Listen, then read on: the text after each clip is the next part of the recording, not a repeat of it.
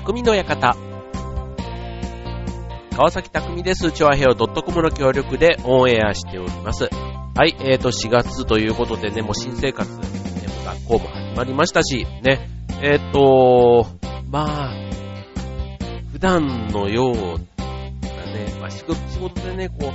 えー、働いてる方は、まあ新入社員とかが入ってきて、まあまあ最初のあと人事異動なんかあったりして、ね、ちょっと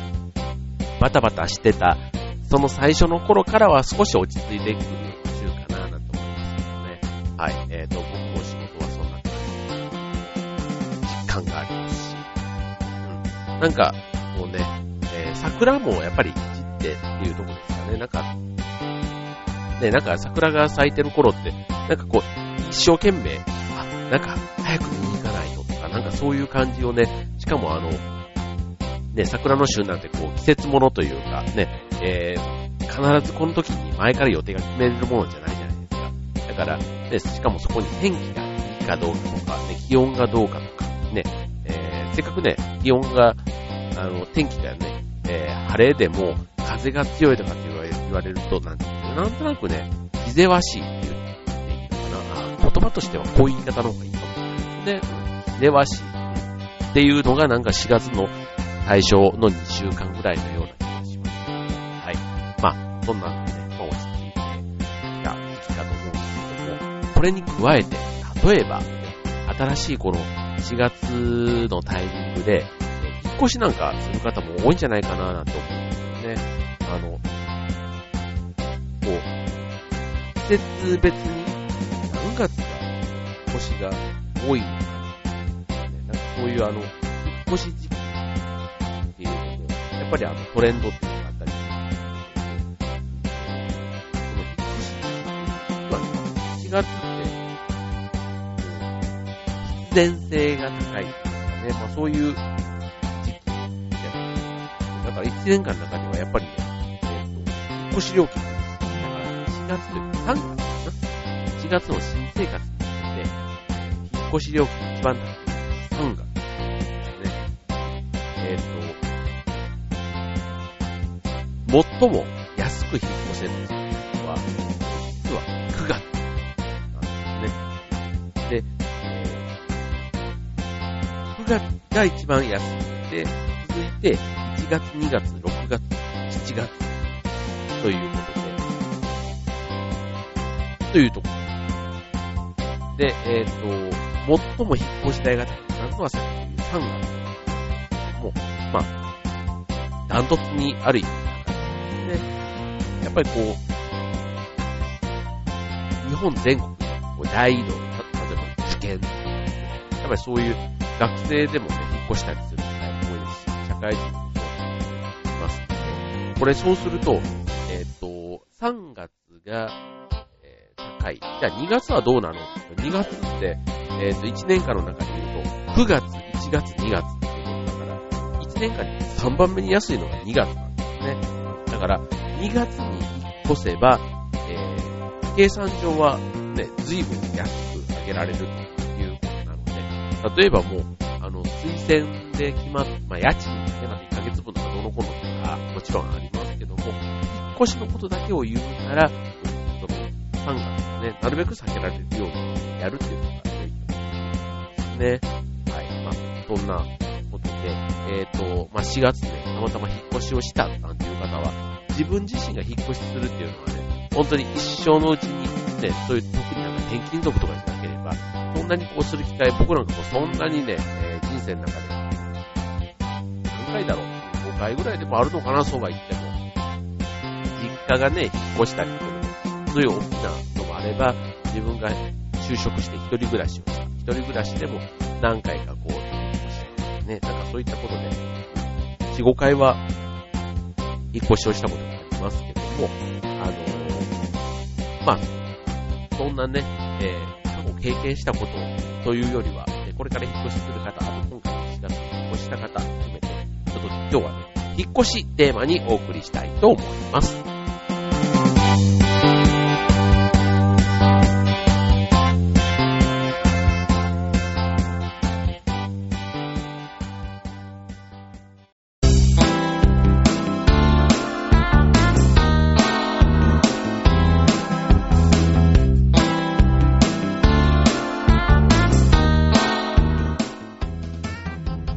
い、えー、1年間を通して引っ越しをする機会が多いこの4月ですけども、えっ、ー、と、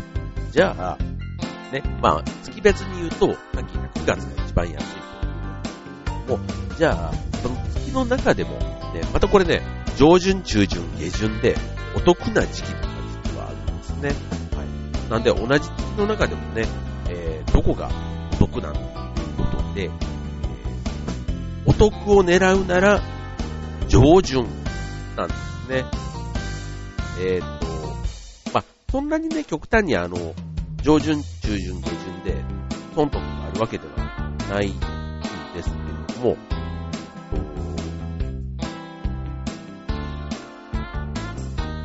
まあ、月でね、調整ができなかったら、せめて上旬、中旬、下旬というところで、まあ、お得なタイミングを選んでみるというじゃあ、えー、次、平日と土日と祝日、ね、えー、どこが引っ越し料金が一番安いでしょうどうでしょう。なんとなくなんか平日が安いんじゃないのなイメージはありますけども、えっ、ー、と、実際にこれね、えー、こう土日とか祝日の方が高いのかなと思いきや、実は平日の方が料金高くなるんです。ね。うん。まあ、これもね、あの、わずかな差ではあるんですけども、傾向としては平日の方が高くなる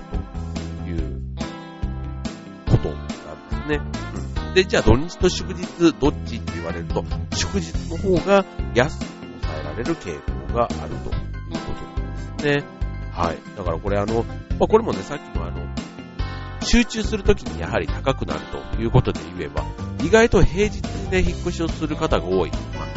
会社とかね、そういうところがやっぱり大口で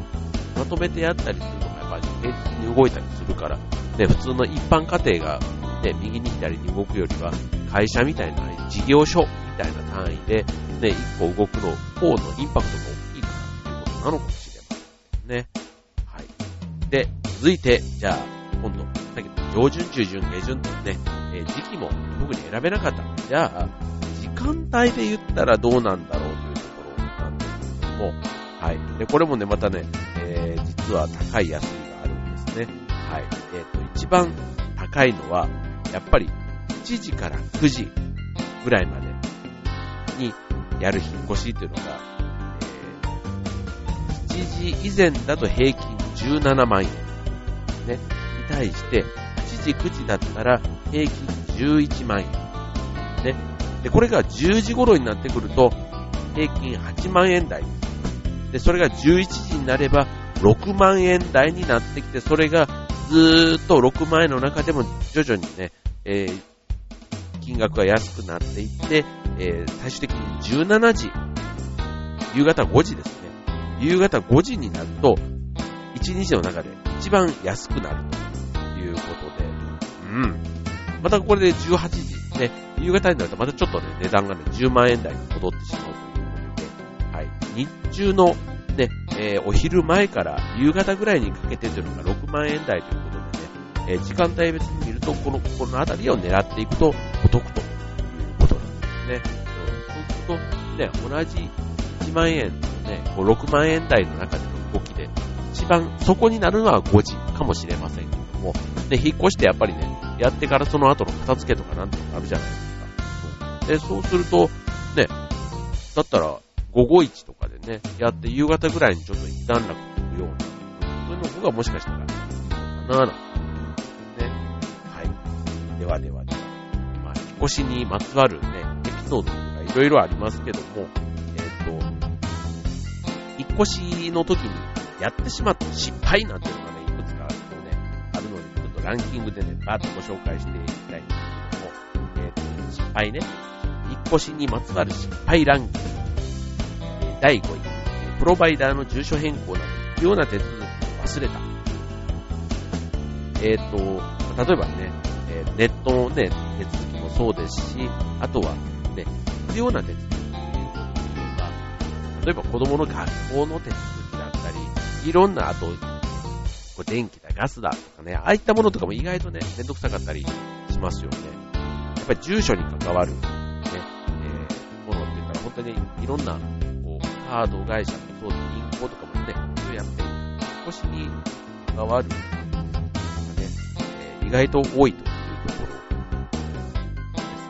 ですか。ね、えー、続いて第4位、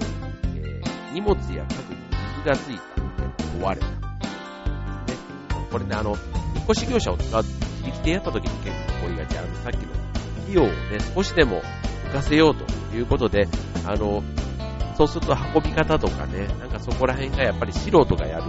失敗ということで、えー、傷をつけたりしてしまうことがあると思うんですね。あとは引っ越し会社なんか使ったりすると、あの、損害賠償保険みたいなやつがね、ちゃんとあったりします。もし万が一壊れた時にね、そういったものをチェックしておくというのが大事ね。はい。えー、続いて、引っ越し費用が高くついた。えっ、ー、と、これはまあ、あの、時間がなくって、もうとにかくもう、引っ越しすることはありきで、もここをピンポイントでやったりすると、結果的に、まあ、相見積もりっていうかね、取れずに高くついてしまう。要は、あの、そんなに頻繁にするものではないから、相場感がよくわからないっていうところでね、まあ、一発目に来た業者をそのまま、まあ、飲みにしてしまうと、意外と高くついたというところの失敗ですね。はい。で、続いて、えー、第2位は、荷物や荷物の整理が終わらなかったということで、まあ、一人暮らしでもね、結構な荷物の量になるわけですから、まあ、これをね、えー、一日でね、引っ越しする日の朝からやり始めたら到底間に合うわけがないとということなので、やっぱり普段使わないものからね、えー、少しずつ準備をし始めて、日常的に使っているものを最後にね、詰めてしまうとか、食器だとかね、いろんなそういうところにしまってあるものなんかは、最後の最後で、えー、まで使うものは、まあ、出しておくにしても、それ以外のものは早めに、ね、梱包とかをし始めるというとね。はい。で、えー、はいある第1位。これはね、すごいもう、えー、半数の人が失敗したと答えるものなんですけども、物をどこに入れたかわからなくなったということでね、はい、えー、ダントツに、まあこれね、あの、普段ね、家の中とかでもどこに何があるとか、たまにね、わからなくなったりとか、まあ、たまにじゃないな、往々にしてありますけども、えっ、ー、と、まあ、同じようなね、箱の中に、こう、ていって、で、しかも、最後になんか、ちょろっと出てきたものが、えいってなんかどっかの箱に入れちゃったりしたら、もうおしまいっていう。もうどこの箱に入れたか一切全然わからないというところで、なんか、ね、そういうものに限って、しかも、ああ、そこにあったってもう本当になんか記憶のね、えー、どこに入れたっけっていうのをね、後で探すのが結構大変だったりするというところで、はい、この辺なんかは、箱詰めした時にね、段ボールの側面なんかにと、まあ、そんな中でも見つけやすくなるというところで、はい、みんながね、年の時に一度はというか、ね、なってしまう。失敗というところですね。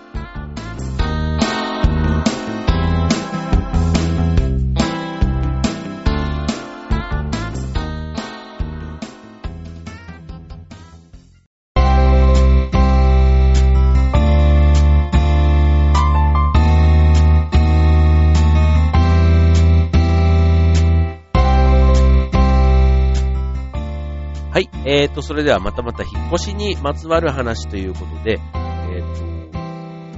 と、じゃちょっと引っ越しって言ってもね、いろんなあの、都道府県によって傾向が実はあるんですね。はい。引っ越しに、えー、お金をかける県、ね、お金のかけ方ということで、えー、トップ3ね、えー、全国でご紹介の中からご紹介していきたいと思うんですけども、とね、トップ10を見ていく中で、第1位からいきます。ね、1位は、島根県。なんで。あの、引っ越しにかける量が一番高い。島根県。で、ちなみに2位が山口県。で、あのトップ10の中にはね、6位に鳥取県も、は上位ね、トップ10の中には中国地方が3つも入ってるんですね。うん。で、あとは、えっ、ー、と、今度、そういうちょっと地方ね、県だけで言うとそうなんですけど、あとは、えっ、ー、と、トップ10の中で、5位が和歌山、7位が大阪、8位が兵庫ということでね、近畿地方が、えー、トップ10に入ってます。だからあの、えっ、ー、と、今ので言うとね、トップ10の中には、中国地方が3つ、近畿ということで、えっ、ー、と、結果で言うと、この2つの地方が、引っ越しにお金をたくさんかける人が多いと思いますね。で、えっ、ー、と、これランキングで最下位になっているのは、えー、秋田ということで、なんですって。で、えっ、と、まあ、秋田県はね、引っ越しにはお金をかけないという、っとね、その、なぜかっていうところはね、ちょっとわからない。ですけどね、えっ、と、なぜかっていうところを言わないとね、なんか、なんか、もやもやっとするでしょ。すごいことなんですよ、これ。あの でもね、そういう傾向があるらしいんですよ。何なんでしょうね。引っ越し、荷物が多い。どうなんだろう。大阪ね、僕も大阪ですけど、なんかこう、ご近所さんへの挨拶とかね、なんかそういったことでお金を使ったりってんのかなって最初思ったんですけど、多分これ純粋にね、引っ越しだけのことを言ってるんだと思います。はい。なんかね、関東地方がね、あの、意外と入っていない。むしろ、ケチな大阪が入っていて、ね、こういう引っ越しとかにはね、なんかお金で解決しちゃいそうなイメージが強い関東地方が一つも入ってないなんかちょっと意外だったな、なんて思いますね。はい。えー、続いて、さっき言ったね、引っ越しの挨拶ですけども、えー、新しい住所に引っ越した時にご近所に挨拶をしない人っていうのが、もう今はね、半数以上はもう挨拶なんてしないそうなんですね。うん、で、じゃあ、都道府県によってどんな違いがあるのかということで、えー、挨拶をしない人が最も多いのは、はい、じゃかじゃかじゃか、1位は沖縄なんですね。なんかこう、あの、ね、沖縄というとね、古くからこう、独特の文化があったりして、意外とそういう近所付き合いというか、ね、大切にするイメージが強いですけども、ちょっと意外な結果ですね。腰の挨拶はしないということで。で、えー、っと、一方で、こう近所付き合いみたいなね、そういう引っ越しの挨拶って言うと、なんとなく近所付き合いみたいなところと繋がりますけども、こう、人間関係があんまり、こう、そういうマンションとか隣さんが誰が住んでるかわかんないみたいなね、そういう環境が多いと思われる、ね、大都市のね、都会圏で見てみたりすると、えっ、ー、と、その引っ越しの挨拶をしないランキングで言えば、東京が22位、で、えー、大阪は30位、で、えー、愛知県は39位ということで、まあ、意外とね、えー、半数以上は、えー、挨拶をしている。ということなんですね。だから、えっ、ー、と、沖縄が1位で、えっ、ー、と、2位が鳥取、3位が富山というのがね、えー、挨拶をしない、引っ越し挨拶しない県。逆に、えー、きちんと挨拶回りをする県というのは、1位が鹿児島、2位が京都、3位が山梨ということで、これ全然ね、地方とかっていうレベルでは、あまり関係なさそうですね。京都、近畿、あとは中部地方ね、あの、こういうご近所付き合い、なんかあるんでしょうね、これもね。県民性というか、そういうことを。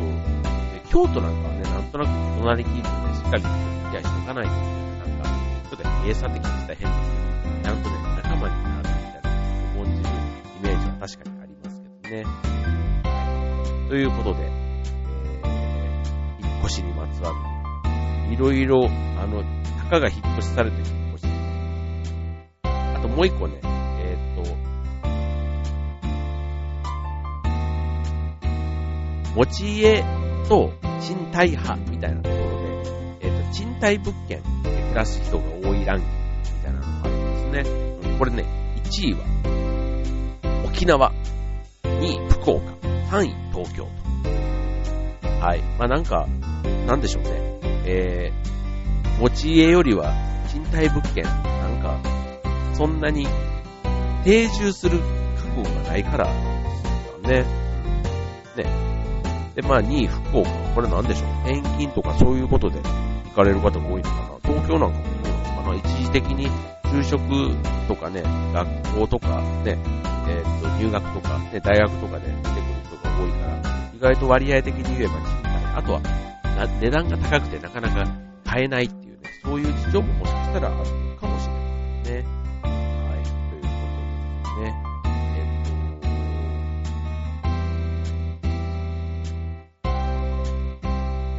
まあ、引っ越しね、えー、と、この時期、結構あの、住宅会社の情報とかで、えっ、と、住みたい街ランキングとかね、あとは、あの、なんかいろんなそういうのを見たり、自分の街はどうなんだ、る機会もあったりするんですけども、まあ、で、そういう住みたい街っていうことだけでも多分ね、いろいろ、その街の特性だとか、あとは最近人気急上昇の街みたいな、こういろいろトレンドが伺えて、いわゆる遊びに行く街と住みたい街って全然違うじゃないですか。なんかそういうのも、え、引っ越しっていうところから探して、いろいろ面白いとことがあったりするので、はい、まあ、調べてみたら、でもそういうね、ランク、ランキング情報とかで紹介されてるのはすごく面白いなと思いますので、はい、ぜひ参考にしてみてはいかがでしょうか。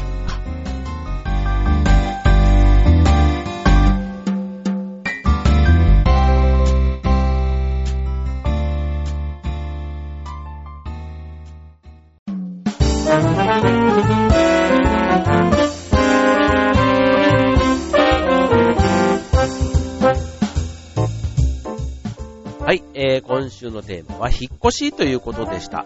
はい、えー、っと、まあなんか、もうね、今僕が住んでるのは普通のマンションに住んでますけども、こう、ね、テレビとかで芸能人の家とか、なんかすごい家って結構あるじゃないですか。ね、なんか、ね、あと僕実家が一戸建てだったりするので、まあ、一戸建ては一戸建ての良さもあり、マンションはマンションで良さがあってっていうところですけども、うん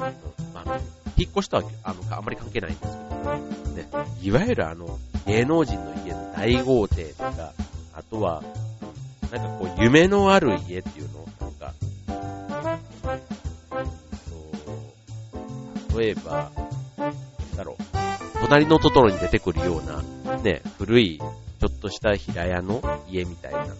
昔ながらの家っていうのさつきとめいちゃんが住んでたね、あの家だったり、あとは、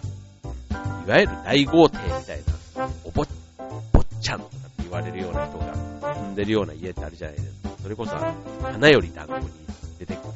道明寺司の家とか、それまで言ってもわかんない人ちびまる子ちゃんの花輪くんの家っていうの、なんかああいう、そういうちょっとあの、執事みたいな、ね、なんかそういったジーヤみたいなのがね、こう、いわゆる家政婦さんみたいな人がいるような、で、そういった家なんていうのもね、ちょっとあの、アニメの家だから余計にそう思うのかもしれないですけどね。まあそういうのとか、ね、結構、あの、いわゆるお金持ちの家だけじゃなくて、さっきのね、さつきとめいちゃんの家とかでもいいでしょうし、あの、漫画に出てくるところで言えば、ね、えー、亀仙人が住んでいた、ね、あの、家で、亀ハウス、亀ハウスなんかああいったところとか、なんか、家ってね、すごく、個性が出るじゃないですか。やっぱり、ただの箱の中に魂が出ていくのは、私この住人だったりするので、うん、なんかそういうのをね、見たりすると、ああ、なんかこういう暮らしっていいなぁなんてね、思ったりするのは、まあ、ドラマとかね、こういうアニメとかに出てくる家でも、うん、ちょっと面白いっていうか、住んでみたいななんて思ったりしますけど、はい。まあ、なかなかね、住んでみたいから引っ越しってわけではありませんけども、まあ、ね、事情はあって、越さざるを得ない、引っ越す機会がある方にとってみたら、ね、さっきみたいな、ね、失敗をしない、ね、上手な引っ越し、成功する引っ越し、やっていただければいいんじゃないかなと思いますね。はい。まあ、いずれにしてもね、この春から新生活をスタートさせた方、ね、えー、引っ越しでね、また荷物荷物がね、そのまま段ボールに、ね、詰め込んだままだなんていう方、ね、いろいろちょっと片付けの時期もね、えー、あんまりね、6月まで引っ張っちゃうと、今度暑くなって今度やる気がなくなってしまいますので、ね、かといってゴールデンウィークはゴールデンウィークでね、えー、遊びたいなっていうのがあるんだとしたら、ね、このね、4月の週末、ちょっとね、無理してでもね、時間作って、えー、快適な、ね、部屋作りしてみるといいんじゃないかなと思います。はい、ということで、えー、今週の匠の方はここまで。バイバーイ。